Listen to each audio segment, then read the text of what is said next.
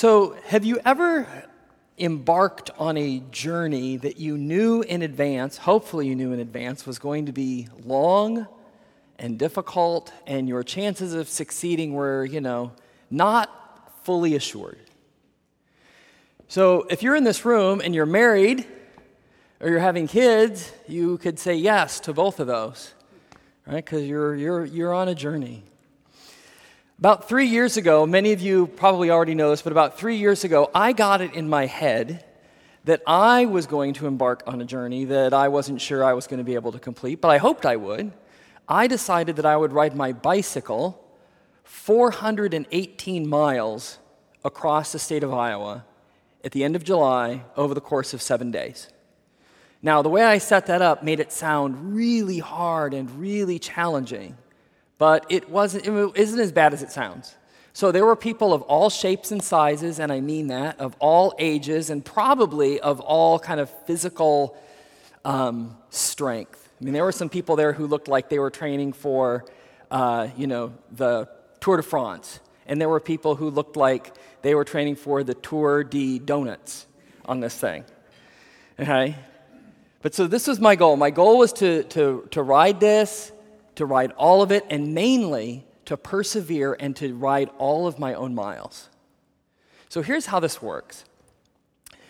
On the first day, you know, you camp out and you get up in the morning and the sun comes up and there's all these other riders that they're with you and you got on your you know your new riding clothes and your bike is all shined up and it's oiled and it's lubed and and there is this part right at the beginning where I literally, as I'm on my bike and I'm pedaling, I actually started crying. Because this whole, all, the, the way RAGBRAI, RAGBRAI is a ride across the state of Iowa. It's the oldest and largest uh, ride across the state in, in the country. And they purposely go through all these small towns. And so when 10,000 bike riders show up in your small town of 1,000 people, you're going to make some money in your town. And you're going to raise some money for your church or whatever. So they're thrilled to have you. So you get up on the first morning and there's flags out, and I'm on my bike at like quarter to six. And there are people lining the roads, just regular workaday Joes, and they're applauding and they're like, Yeah, go, thanks for coming, you're gonna do great. And the wind is nice, and I'm feeling good, and I've had a great breakfast, and I think to myself, Man, this is, this is going to be awesome. This is going to be a piece of cake. And then, after about mile 20, you realize that you have 400 miles to go, and there's the hills. And did I mention it was late July in Iowa? There's the heat and the humidity, and then occasionally there's the wind, and then sometimes there's the rain, and then there's the people. And the people are great. You're riding with these people, but included in these people are people who, shall we say, don't know how to ride in large groups, and don't know how to pick a speed and stay with it, don't know how to pick a lane and stay in it. And then there are the people who've stopped in every town for one, two, three, or four beers and can't ride in a straight line. And so you're, you're trying to dodge them as well. And then there's your own body, which after the first couple days, your body is telling your mind, hey, I'm pretty sure you've overcommitted us on this deal. Because your, your thighs and your quads are feeling like they're wound about as tight as they can possibly be. And you're like, oh, this is not bad. I only have 350 miles to go. And you're sleeping on hard ground and you think, oh man, I don't know if I can make it. And then on the last day, so when you're riding a bike and you're riding like 20 miles an hour, for a short period of time, I can't ride that fast all the time, but for a short period of time, riding 20, 20, 22 miles an hour, and you hit a crack in the road on your last day with 30 miles to go, there is only one thing that happens, and that is you go onto the road because you crash. And that's what I did. So I'm bleeding in my arm, bleeding in my leg, and people are like, hey, you want, you want the sag wagon? And I thought, oh, I'm not taking the sag wagon. So the sag wagon is, is the wagon of shame. It is, it, is, it is a van or a few vans that ride along following RAGBRAI riders who decide, I either don't want to or I'm not able to finish this race today. Maybe tomorrow, but not today. And when it's raining and you're bleeding and you're thinking to yourself, maybe the sag wagon, but I'm like, I'm not taking the sag wagon. Like, my goal was to do this whole thing all by myself and to persevere. And so I taped up the arm, taped up the leg, straightened the bike up a little bit, and, and I finished. And when you finish, you get to dip your, dip your wheel in the Mississippi River, you get to hold your bike above your head, and you get to say, I did it, I persevered, I obtained what I came to get. And I did. I persevered in something that was going to be really hard. I didn't know if I could finish it for a week. That was, it was a week. How do you persevere when something's longer than a week? Like marriage, raising kids, caring for a parent, trying to get your PhD, or trying to follow Christ. How do we, how do we persevere in that? See, the thing is, is life is a lot like RAGBRAI. There's these periods where when we're starting off, everything seems easy. There's people cheering us on. All of the equipment is working well. We're working well. And it's wonderful. And the sun is out. But then there's these long extended periods at times when it's not that way, where the equipment's breaking down where we're dealing with difficult people, where we're dealing with just difficult situations, and we think to ourselves, how can I go on? How can I possibly even finish? I don't know if maybe, maybe I should just count halfway as good. And may, maybe you've been there. So, the difficulty with persevering through life is by its very definition, persevering is hard. It is hard and it is difficult, and Paul knows that, which is why he wrote Philippians because he knows that the people who are reading this are saying, I want a significant life. How do I have a significant life? And Paul wants to tell them, he's, tell, he's talking to people like Lydia, a seller of purple, who's heard of, heard of Christ and, and has received him, to a Philippian jailer, to all these Gentile people who are now being included in the good news of the gospel. And they're saying, Well, how, how, can, I, how can I do this thing that you're calling me to? And Paul says, Persevere. We're, we're called to persevere.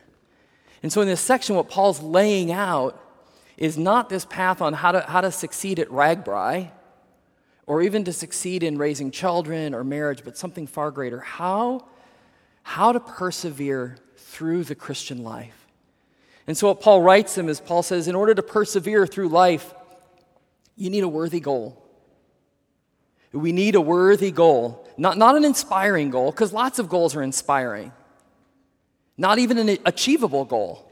Because there's lots of goals that are achievable, and Paul's not talking about having an achievable goal. What Paul wants them to do is, Paul says, in order to persevere, you need to have a worthy goal. And so here's what he says Not that I have already obtained this or am already perfect, but I press on to make it my own.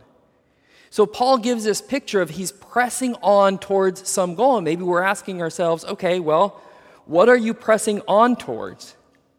And to get that answer, what we have to do is we have to just remind ourselves once again that each one of these sections that Jeff and I are preaching on, they're not separate.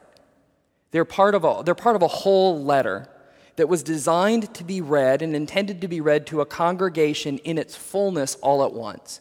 Okay, so we're, we're chopping it up, but, and each one of them has various applications which we're trying to focus on, but the whole thing goes together.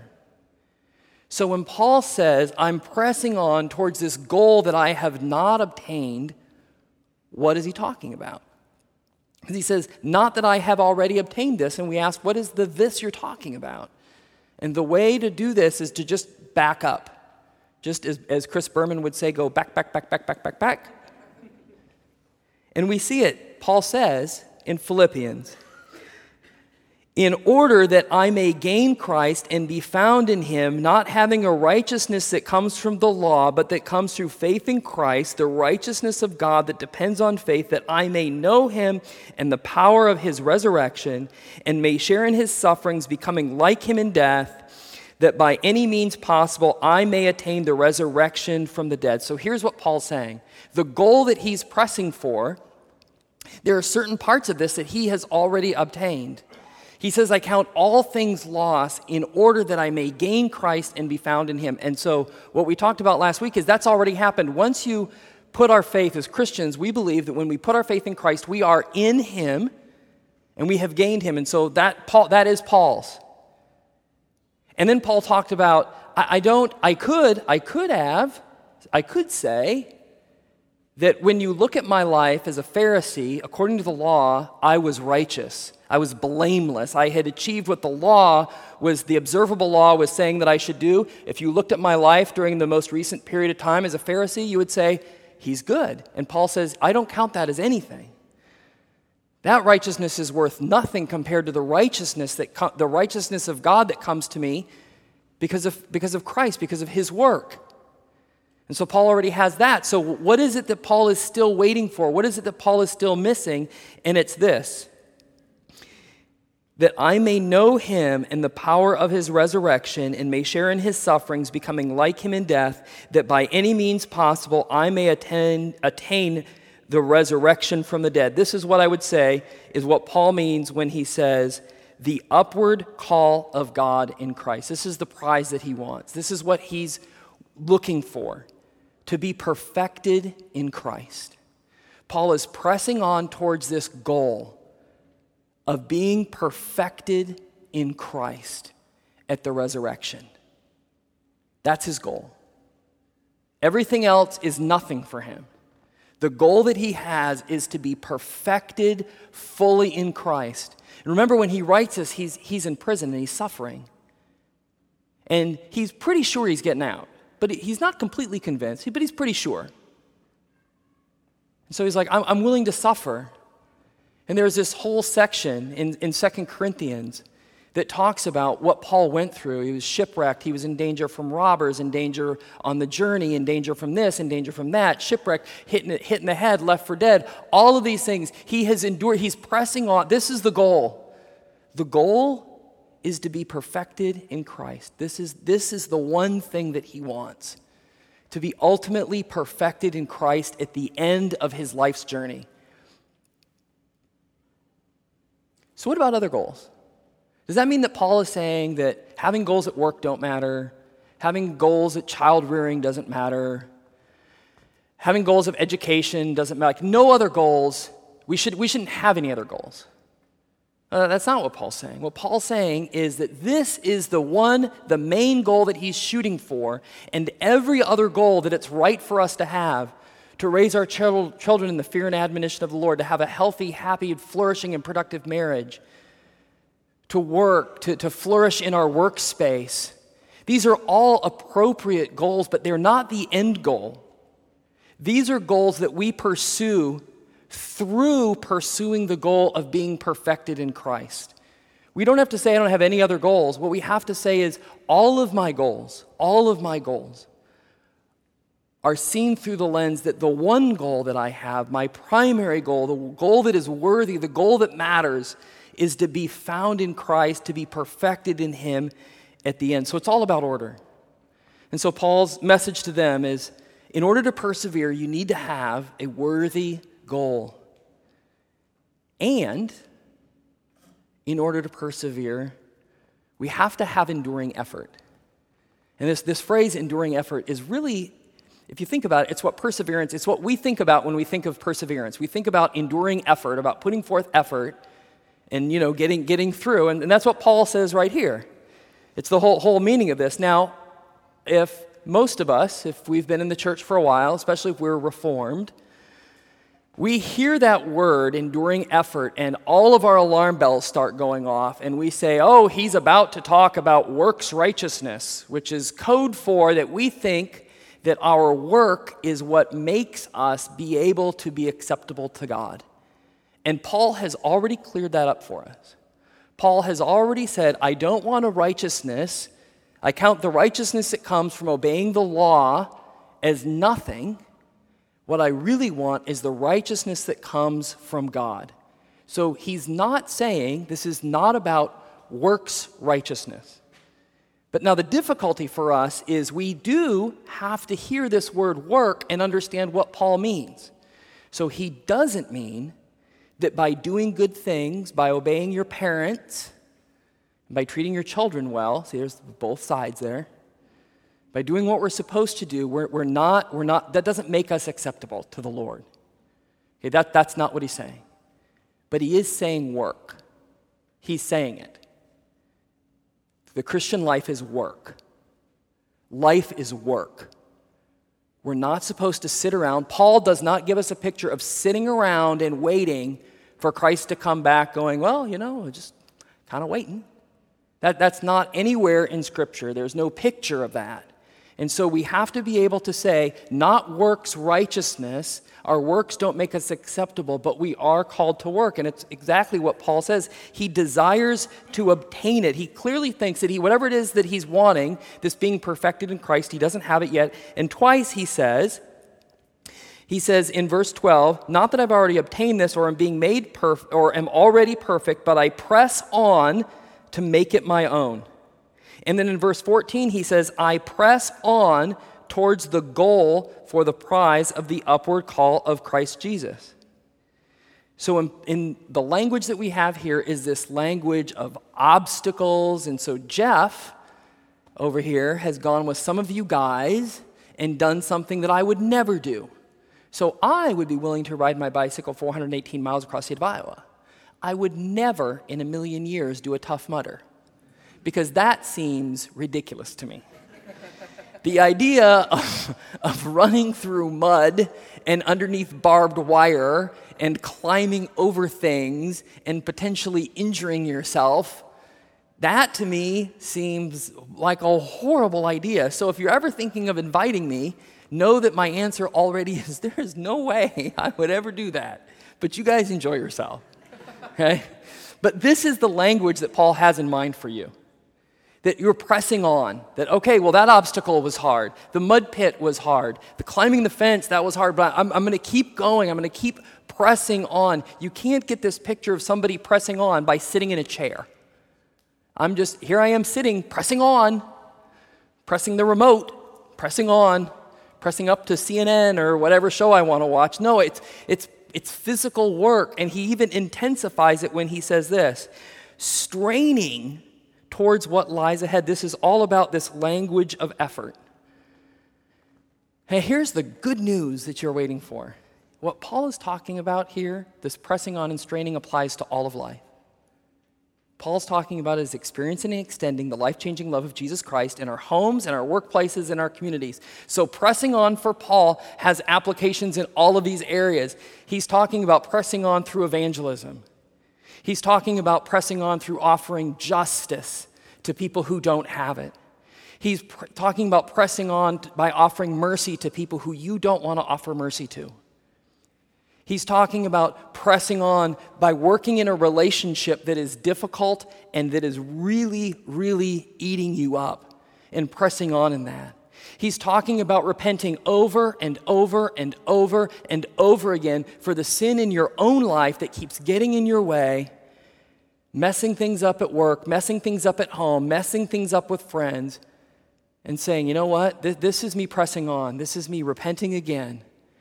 This is me apologizing again. This is me forgiving again. This, this is what the pressing on is. This is me getting up again this morning, going to work, knowing that I'm not going to be noticed, that I'm not going to be the accolades that I deserve because I'm working hard and I'm doing good things, knowing that I'm not going to get those, I'm pressing on. Because my goal is not to be recognized at church, at work. My goal is to be perfected in Christ. And so I'm going to get out of bed again today and I'm going to go do this thing. And I'm going to press on through dealing with a difficult teenager who seems like when I speak in English, they hear it in Swahili, which they don't speak, which explains why they don't do what I say. And we're going to remember that we're called by Scripture not to exa- exasperate our children. That's what pressing on is. And children, part of this is for you. Pressing on for you means the fact that you live in a house with parents who believe this. Now, listen up, kids. This is an important part. Okay, I'm going to let you in on something that all of us as parents already know, but maybe you don't. Your parents maybe have kept this from you. So I'm about to let you in on a big secret. Are you ready? Are you listening up, kids? Your parents make mistakes and are not perfect. They will actually make mistakes in raising you. And at times, they will have to say, you know what? I totally blew that, and I'm really sorry. And part of you pressing on towards the goal of Christ is you living in a home with a parent who's a flawed person. There's something in this prayer. This is the enduring effort that Paul is talking about. And so we have to ask ourselves is this, where, is this how we see life?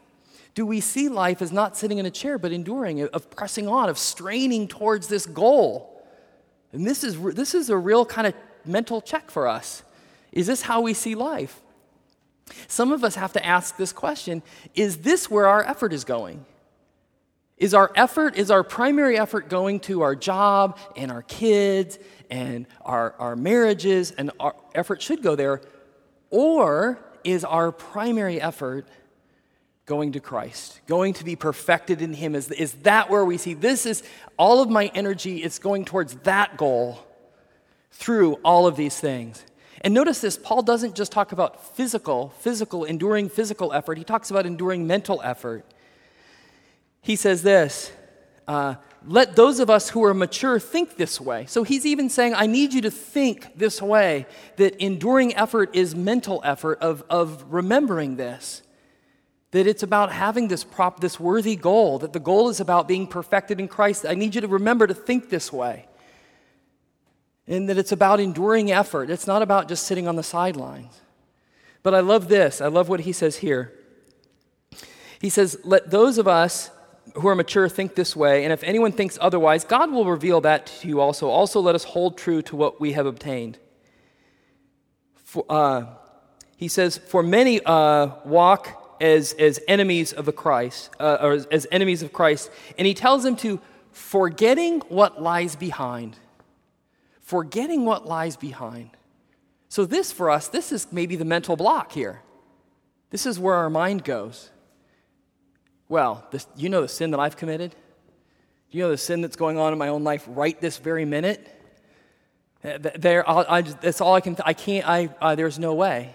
And Paul says, no. Listen. Think this way. Think about the goal. The goal is being perfected in Christ. Think, think this way.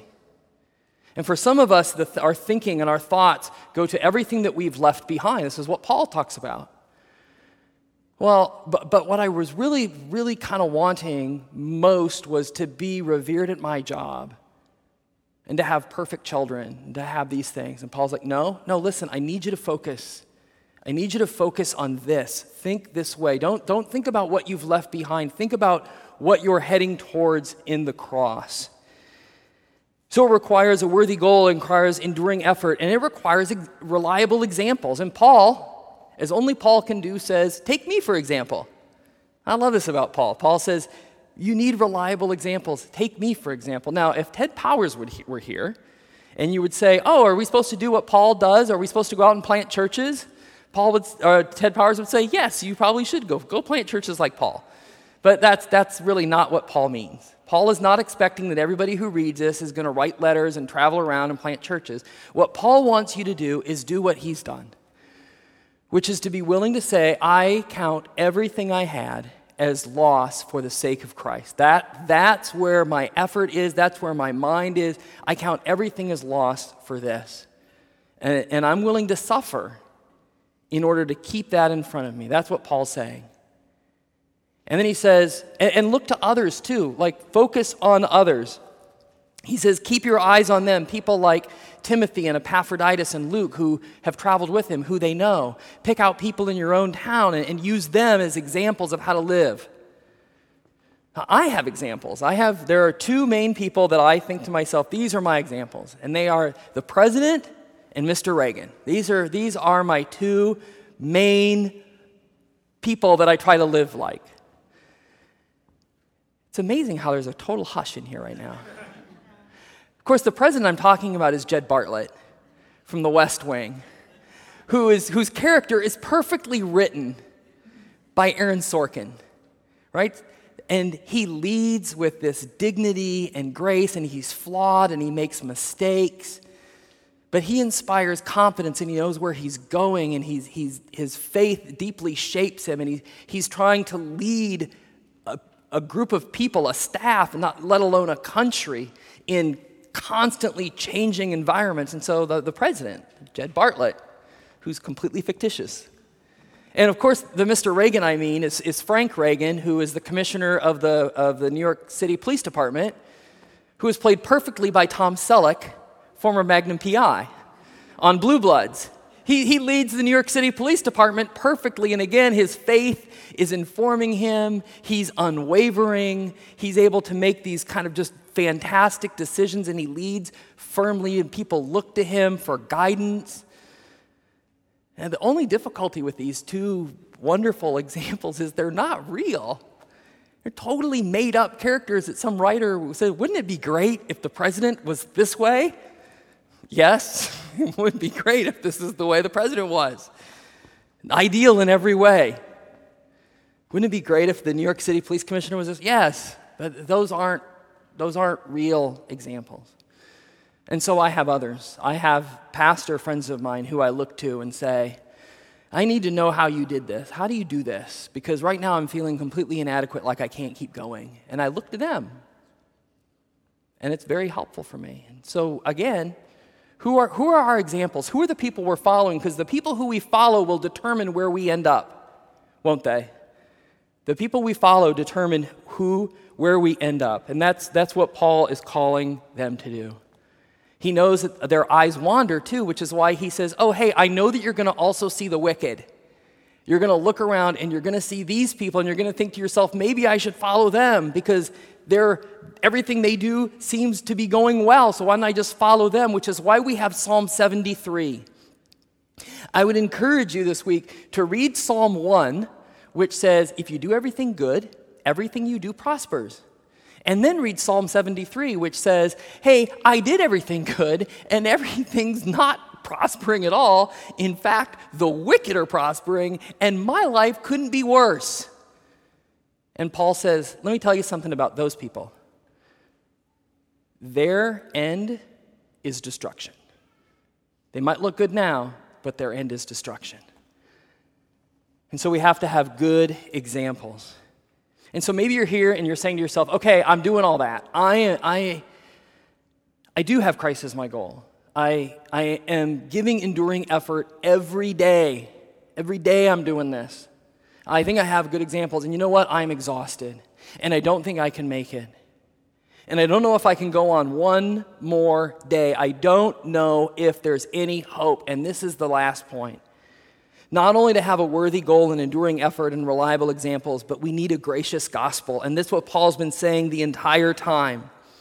Notice that he says in verse 12, Not that I have already obtained this or already been made perfect, but I press on to make it my own, because Christ Jesus has already made me his own. Already's not in there, but that's what Paul says. I'm already his. Christ has already made me his own. He says in verse 16, I, uh, in verse 16, only let us hold true to what we have already obtained. That you already have. What is already obtained?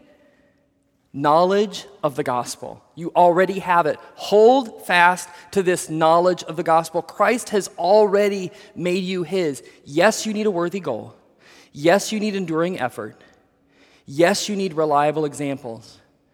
But this is the one goal that you cannot and will not attain despite whatever effort you put out and whatever examples you follow, unless Christ has already done the work for you.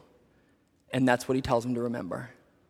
Christ has already made you his own.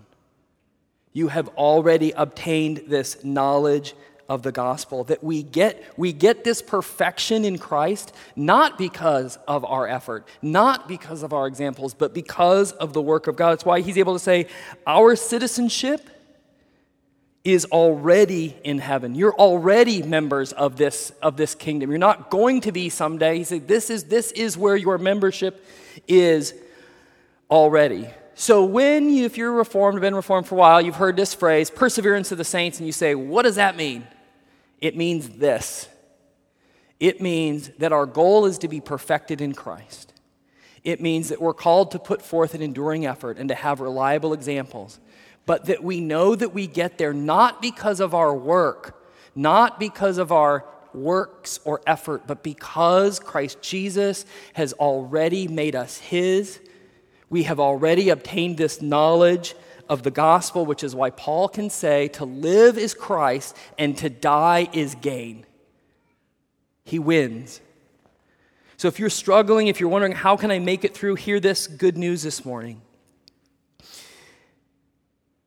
But our citizenship is in heaven, and from it we await a Savior, the Lord Jesus Christ, who will transform our lowly body to be like his glorious body. This is coming your way, folks.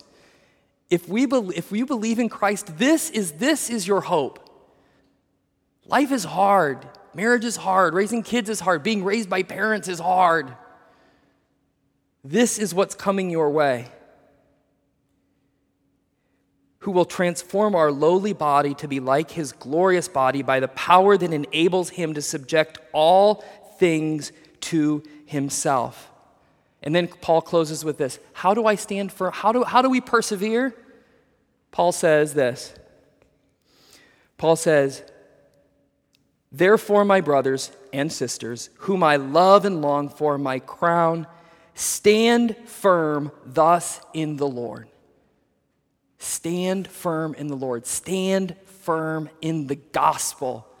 This is what it means to have a, a gospel persevering life. Set your eyes on being perfected in Christ. This is our goal.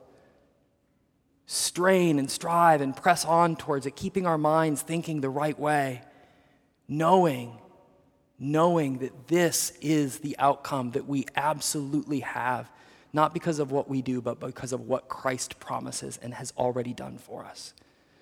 Let's pray. Our Father in heaven, we do thank you for the gospel, a gospel which is full of hope, full of hope for us, Lord. Father, set our minds on the cross, set our minds on being perfected in Christ. And Father, we thank you that we have already been obtained by you. And Father, for those who are here this morning who maybe you're visiting and maybe hearing the gospel for the first time, Father, we, we, we ask that they would consider even today putting their faith and trust in you and in the work that you have done for them, of obtaining them for yourself, that you want them to come to you, Lord. And so we pray that they would do that this very morning. Father, for all of this, we pray in your Son's name. Amen. In your bulletin, you'll find our confession of sin. A confession of sin simply reminds us that we're broken and flawed people and that we're forgiven. So follow along in the bold. Oh God, you have shown us the way of life through your Son, Jesus Christ. We confess with shame our slowness to learn of him, our failure to follow him, and our reluctance to bear the cross. Have mercy on us, Lord, and forgive us.